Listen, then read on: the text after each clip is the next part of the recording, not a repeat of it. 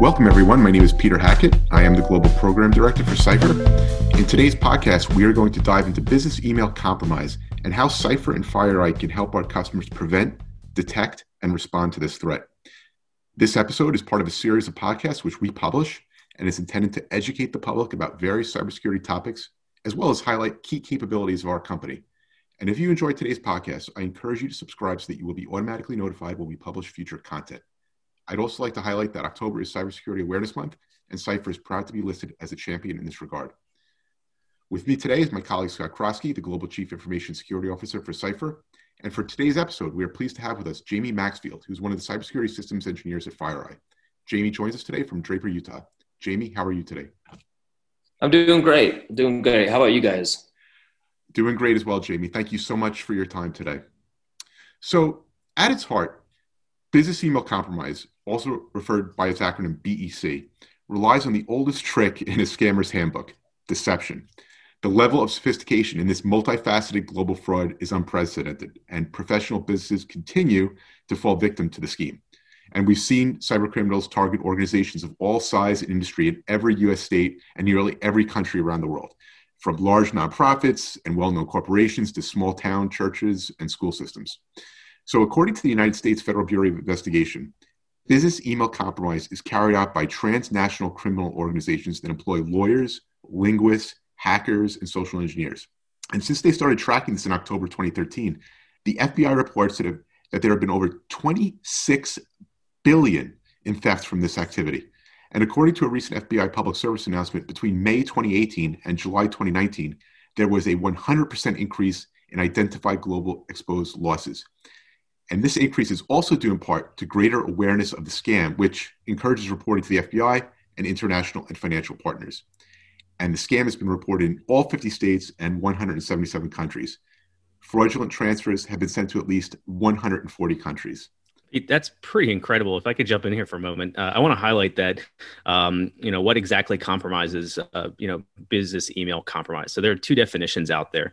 The most readily accepted definition of the scam is when a threat actor compromises a legitimate business or a personal email account through either social engineering or computer intrusion to conduct unauthorized activity.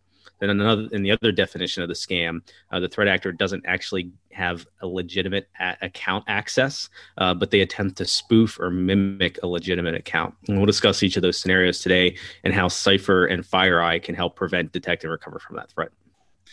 Thanks, Scott. So let's focus first on the variant where threat actors spoof emails to conduct this scam. How exactly does that work, and what are some ways to detect and prevent this from happening? So, Pete, I'll first answer your question about how it's conducted. Then, in order to detect and prevent it from affecting a targeted organization, I'll turn it over to our partner, Jamie at FireEye. So, when it comes to conducting spoofing activity, the MITRE pre attack matrix does a really good job of explaining the sequence of events. So, it usually begins when a threat actor identifies an organization that they want to target and then they conduct reconnaissance activities. So this can be using open source and publicly available information, such as reviewing the company's executive leadership on their website, as well as via social media platforms, you know, especially LinkedIn. Um, the threat actor will then attempt to establish a domain on the internet that looks very similar to the legitimate company domain. So this is known as typo squatting or domain squatting, and a fake persona is then established and associated with this newly created malicious domain. And typically, it's done by establishing an, e- uh, you know an email account on the domain and begin impersonating a legitimate C-level executive within a company. So the CEO and CFO are common positions that are impersonated because they command respect within an organization and uh, you know any recipient of an email from these individuals um, usually gain the attention of the uh, the employee so from here the threat actor identifies specific targets within the organization usually in accounting and payroll departments but not always uh, and then they initiate a communication via email. So sometimes they'll ask to initiate a wire transfer. Sometimes they'll send a malicious document or URL with a message that entices the target to click or download a file. Uh, in the case of um, you know HR, it can be targeted too by sending what appears to be a resume um, you know, for an open position, and uh, it's not. It's malicious software here. Um, also, in those emails, sometimes they'll, uh, you know, send um, a malicious URL with a message that says to click or download the file. And then other times, you know, there's non-traditional methods to licit funds. You know, we've seen, you know, gift card scams and, and those types of things. So, so threat actor hopes that their targets will respond by falling victim to this activity. And um, this is where we introduce security technologies to identify and prevent these emails from entering an organization. So, so Jamie, can you talk a little bit about FireEye's ability to detect these types of threats? Yeah, Scott. Um, yeah, and I think you did a, a, great job of kind of articulating kind of the landscape and the, the process in which email usually is compromised. And if you look at any of the you know most recent reports out there, you know, email is the the highest and most prevalent attack vector, right? So when attackers uh, are trying to gain compromise or, or gain trust in the network, they typically are going to start with email because it's leveraging the trust of the users, right? And as we know, you know know users can you know don't necessarily are are uh, doing all their due diligence when looking at the emails. They they trust that those emails are who they are um, who they say to be and contain the information that that's being listed there. So they they automatically kind of default to trust when looking at emails.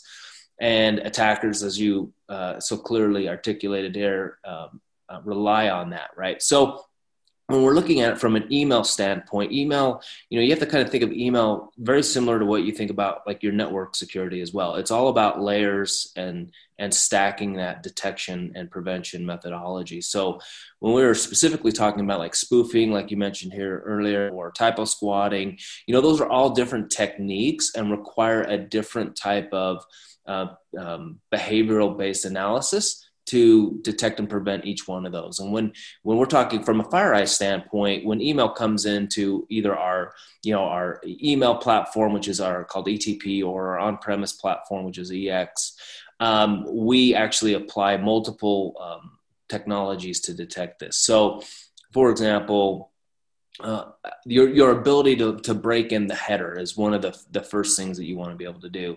Uh, be able to see into the the uh, header of the email and be able to compare what is uh, being displayed against what that the true sending uh, email server is.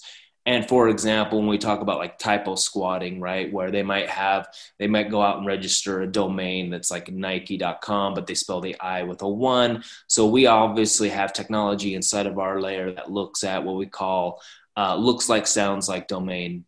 The other piece is, is uh, that we'll also look at the how long a domain has been in existence. So if they're trying to look like Amazon.com, we know how long that domain's been out there. And if that new registered domain's only been out for a day or two, we actually tag that and can analyze that as well. So even before we've even broken into the header, we're already looking at that sending domain and comparing it to what we know to be good and what we know to be bad. So that's just kind of a, a, an initial check against that domain. Um, but we'll also create what we call synthetic email addresses. So if it's trying to look like Bob at ABC Company, um, but we'll we'll actually compare that to what we know in your organization to exist. And if Bob doesn't exist in the organization, then we can also uh, tag and quarantine and, and block those uh, right from a gateway standpoint. So before uh, end users even see these emails, we're already doing this type of analysis, and we're able to uh, block and and prevent those.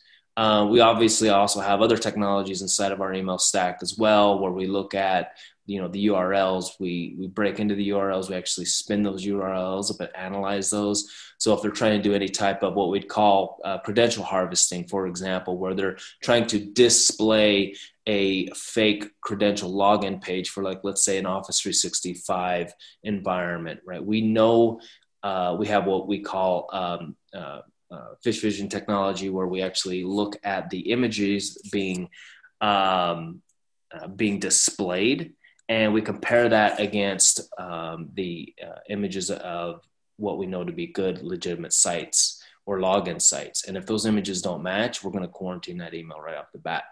We'll also do things like um, if they're presenting any type of um, login um, or credential um, use, we're going to actually publish that and push in uh, fake credentials, both a fake user and a fake credential or a fake password, and just see what it does. And typically, if it's a legitimate login site, it would it would point us to an invalid login page, right? It would it would spin up an error and, and tell us that's not legitimate. uh, because we're obviously using a fake credentials to, to do that. But if it's a an attacker, they don't know if that's uh, a good or bad uh, username or password. So they're just going to redirect you to the actual login page at that that point. Um, so we analyze that. We see what the behavior of that um, credential harvesting page does, and if it's doing any of that type of behavior that I just spoke about, we'll actually quarantine and, and block that from from that aspect. Um, another interesting piece that we have inside of FireEye is our ability to do what we call C-level analysis. So we know what um, uh, we have algorithms, we have AI engines that look at the um, c- context of a C-level email, right? For example, we know most CEOs aren't going to send out an email to um, people in the organization asking them to go to Walmart and get a bunch of iTunes gift cards. Like that's typically not what a CEO is going to send out, and we're going to tag that right off the bat because we know that's that's not normal behavior for CEOs. We'll also look at you know like punctuation. Um, um, uh, the spelling of words and stuff like that, because typically when a C-level executive sending out an email, to its organization, you know, they're usually pretty much on point um, when it comes to those type of errors, right? So we analyze that as well from a contextual standpoint, and we're able to um, uh, quarantine emails when we see that it's clearly uh, a, a, scam uh, that's trying to act as a C-level person and, and get into the organization that way. So, Jamie, if I'm a new customer that wants to use FireEye ETP technology, how quickly can we spin up this service and are there any limitations based on the type of email server that I'm using? No. So, like I mentioned before, we have two basic um, uh, platforms or formats in which you can uh, use our technologies. We have a, a, cloud-based version, which is called ETP, and we have an on-premise version for those customers that still require on-prem that haven't moved into the cloud. The um, on the, the, cloud version we can have spun up within 15 minutes. You can actually have MailFlow going through that within 15 or 20 minutes. Setups is super easy. We typically we, we just sit as a you know another hop in the mail chain. So you just update your MX record, point to us we're going to do our thing and then we're going to push that mail to wherever you want whether that's another cloud service like office 365 or an on-premise service well, you know like an exchange server we can push it right to there. And then of course our on-prem um, solution as well you know but it takes longer to, to rack and stack the appliance than it does to actually get it spun up and, and, and running. So you can have that that piece running in about an hour an hour and a half yeah, and that's great. And you know, obviously, Cipher partners with FireEye to manage these technologies on behalf of our customers, and you know, our security operations centers are staffed twenty four seven to manage these systems.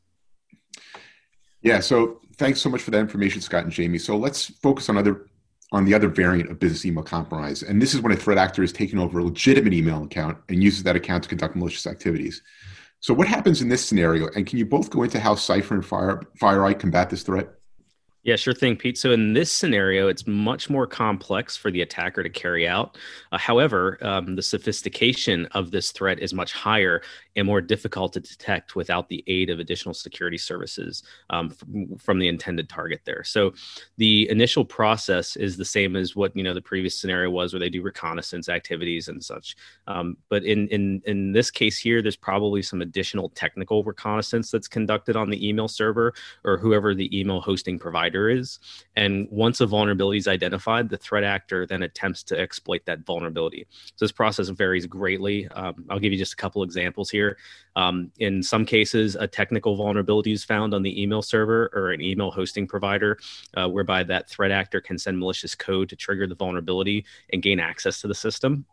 Uh, in other cases, the attacker may attempt to take advantage of weak identity and access management or IAM, IAM controls.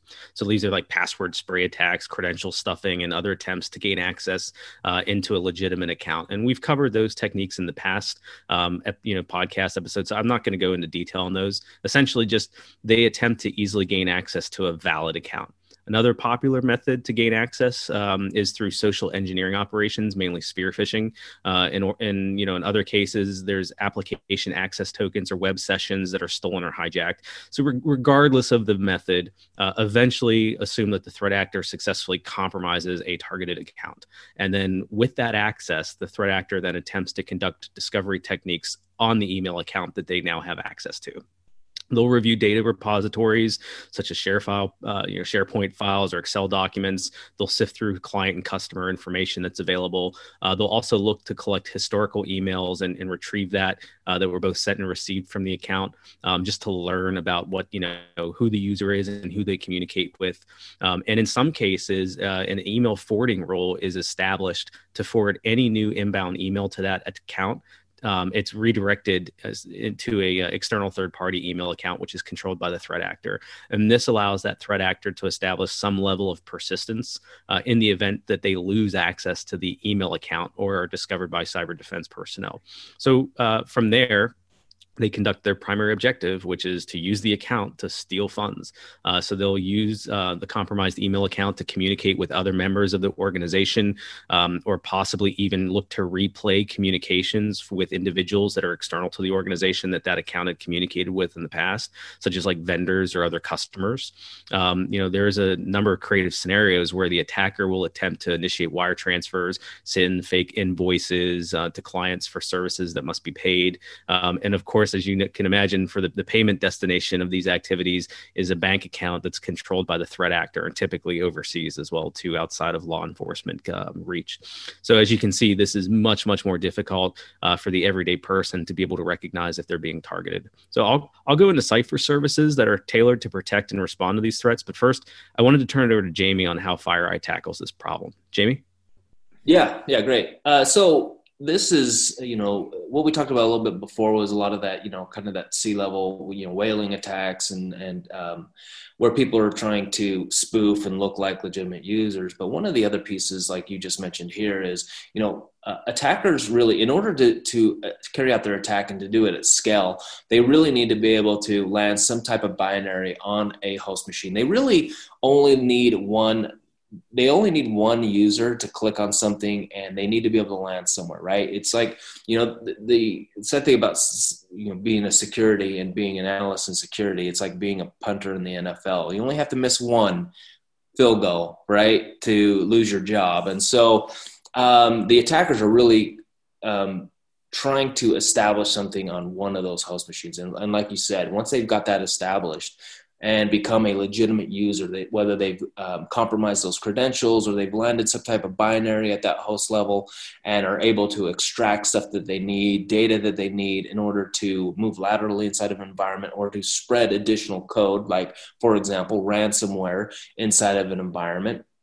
You really have to look at your email um, stack from a uh, the ability to do uh, uh, zero zero day detection, right? So looking at behavioral based scans opposed to signatures and binary scans. And so uh, one of the things that FireEye does, so all those other technologies I talked about earlier in the podcast are kind of like that initial first level view of the email coming in. But past that, if they make it past that, we still do a behavioral based analysis of every URL, all the attachments, all the zip files. We break into all that. If it's password protected, so if they have a password protected code inside of there, we're going to actually extract that code and, and push that against any of the files and the binaries inside of there. And we'll do a 100% behavioral based scan where we will actually execute those inside of our sandboxing technology called MVX and we will um, record the behaviors. And we know from our you know uh, from our Mandiant backend um, services and stuff that we know what attackers do like how, how they uh, manipulate uh, good uh, or legitimate tools inside of a, an environment. And we can actually analyze that in that behavioral based scan as well. And so we can see if they're, you know, uh, a PDF that's calling, uh, that's doing a DNS query, which is a behavior that PDFs shouldn't normally do. We'll see that. We'll actually see where it's calling out to. We'll see any additional code it's pulling down, and we can actually rebuild the entire attack inside of that synthetic environment that we created inside of our MVX environment. And we're able to uh, quarantine emails when we see malicious behavior happening uh, from a behavioral based standpoint opposed to any type of signature or binary standpoint. And that's all done within um, seconds uh, as we look at as, as email comes in. So we do it extremely fast extremely rapid and are able to make a determination um, on you know the good or the evil of any type of email that's coming in and how does cipher tackle this problem scott Well, Pete, um, we could tackle it a couple different ways, right? So we look at detection. Uh, how do you detect it? Um, you know, well, first, first off, uh, Cipher we partner with FireEye, obviously, and to to prevent it from happening by using their technologies. um, but to to detect this, um, what we use is CipherBox MDR and Cipherbox is specifically designed to integrate with um, you know cloud-based email uh, environments as well as uh, on-premise based email environments and even the account information as well not just the email like the actual login account and and, and all that. And and what it, what Cipherbox is looking for w- within the login activity and the application logs is the um, you know the user account behavior and you know are these are these typical login locations? Are these the typical login times or the devices?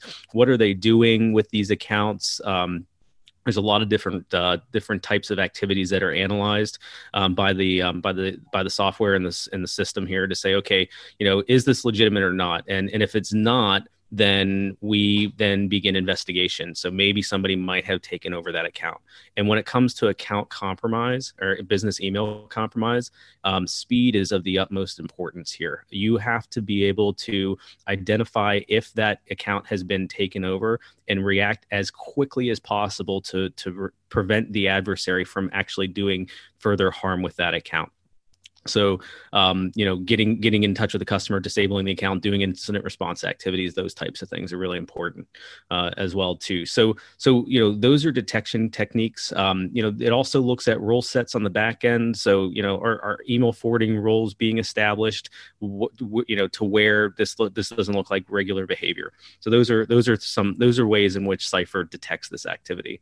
Now, you could also potentially have a, uh, a situation where even if you are or maybe are not a customer to Cipher today, uh, you may have found yourself in a situation where you have a business email compromise. And that's where Cipher Red Team services come in. So we have through our through our cipher red teams we have the ability to do data um, not only incident response but uh, digital forensics as well too. So uh, you know our, our red team can come in and actively look at okay what did the threat actor do? First let's get the threat actor out of the environment um, make sure they cannot come back in make sure there's no back doors or anything that they may have established for persistence or email forwarding rules that um, were applied that should no longer be applied. And then um, through the forensic investigation understand what did the threat actor do? Uh, who did they communicate what information did they take what could they have possibly have learned uh, those types of things. And that information is very very valuable for an organization that's in, been impacted by something like this because they're going to have they're not only going to have risk that they have uh, extended to their customers um, and and anybody else that's interfaced with that organization but um, you know obviously uh, there are a lot of stakeholders involved at that point. So having the granularity of information of what exactly occurred and getting that information to those key stakeholders as quickly as possible is is is extremely important um, for a business and and to ensure that they they reduce the impact to their brand and reputation. Okay so Scott, if I'm a customer, what is expected of me to provide in order to enable Cipherbox MDR? Uh, very simple, Pete. Uh, it's a you know we we we come in and and do a quick uh, you know call with the with you, understand what your environment is. Where you know are you completely on premise? What type of technologies are you using? Do you have a cloud presence? Okay, where um, we size it, scope it up, and typically can provide um, you know provide a, a proposal within within 24 hours. And uh, and and then once uh, you know once it's been identified that we want to go forward with the service, uh, it's very quick to deploy as well too. I mean, we can get this up and running in days or even weeks. Uh, you know, probably one you know within a week or two, uh, assuming that um, you know our customer is is ready to, to to rock and roll with us and, and give us you know the the access that we need in order to to deploy it. Jamie, any final thoughts? Yeah, uh, and I think uh, Scott brings up some uh, really great points. Um, you know, because you know the, the first part of this podcast, we're really talking a lot about you know the email, the email compromise, what the email, you know, what the technology is looking at, and you know, FireEye. You know, we have our ETP platform, we have our on-premise platform. We're very proud of them. We do an extremely good job of stopping that initial breach through email. But um, you know, uh, I would be irresponsible to say that you know by putting any technology in, it's going to automatically you just be able to sleep at night knowing that nothing ever is going to happen. And so you have to take it to that next level. And something like Cipher Cipherbox being in place gives you that additional visibility into the endpoints because really attackers aren't they're not really interested in what happens um, from a an email standpoint, they really need to own a host machine. They need to establish a foothold at a host machine level. So you need to be able to be have visibility into something like that. And like mentioned, uh, Scott mentioned before, you have to be able to respond quickly when you see something like that. So uh, our email platform is looking at that email vector point, but what goes beyond that would be what's happening at the endpoint itself. And you can get a lot of evidence off of there. You can see a lot of things happening uh, from the endpoint standpoint if a host machine was compromised for whatever reason through email, you'll be able to see it uh, from a host level and be able to respond to it very quickly and rapidly and pull off any additional uh, forensic pieces off of that. And that's a very important piece to have in, in place when we're talking about your overall uh, security practice beyond just email. And you really have to be looking at that. Email is one component of it, but you really have to have an answer for the other pieces as well. Um, and I think, you know, a product like CipherBox being in place like that gives you that additional uh, visibility into the endpoints and able to respond quickly and have a um, expert uh, analysis and view uh, into the host machines themselves, which is at the end of the day, that's really what the attacker's trying to own is a host machine. Scott and Jamie, thank you so much for your time today. This has been extremely informative, and I look forward to our next podcast. And we hope our listeners walked away today with some valuable information. And for any of our listeners who are interested in Cipher or FireEye services, please reach out to us via our marketing department, which can be reached at marketing at cipher.com. And also, if you like today's podcast, please subscribe so that you can automatically be notified when we publish our next episode. Thank you.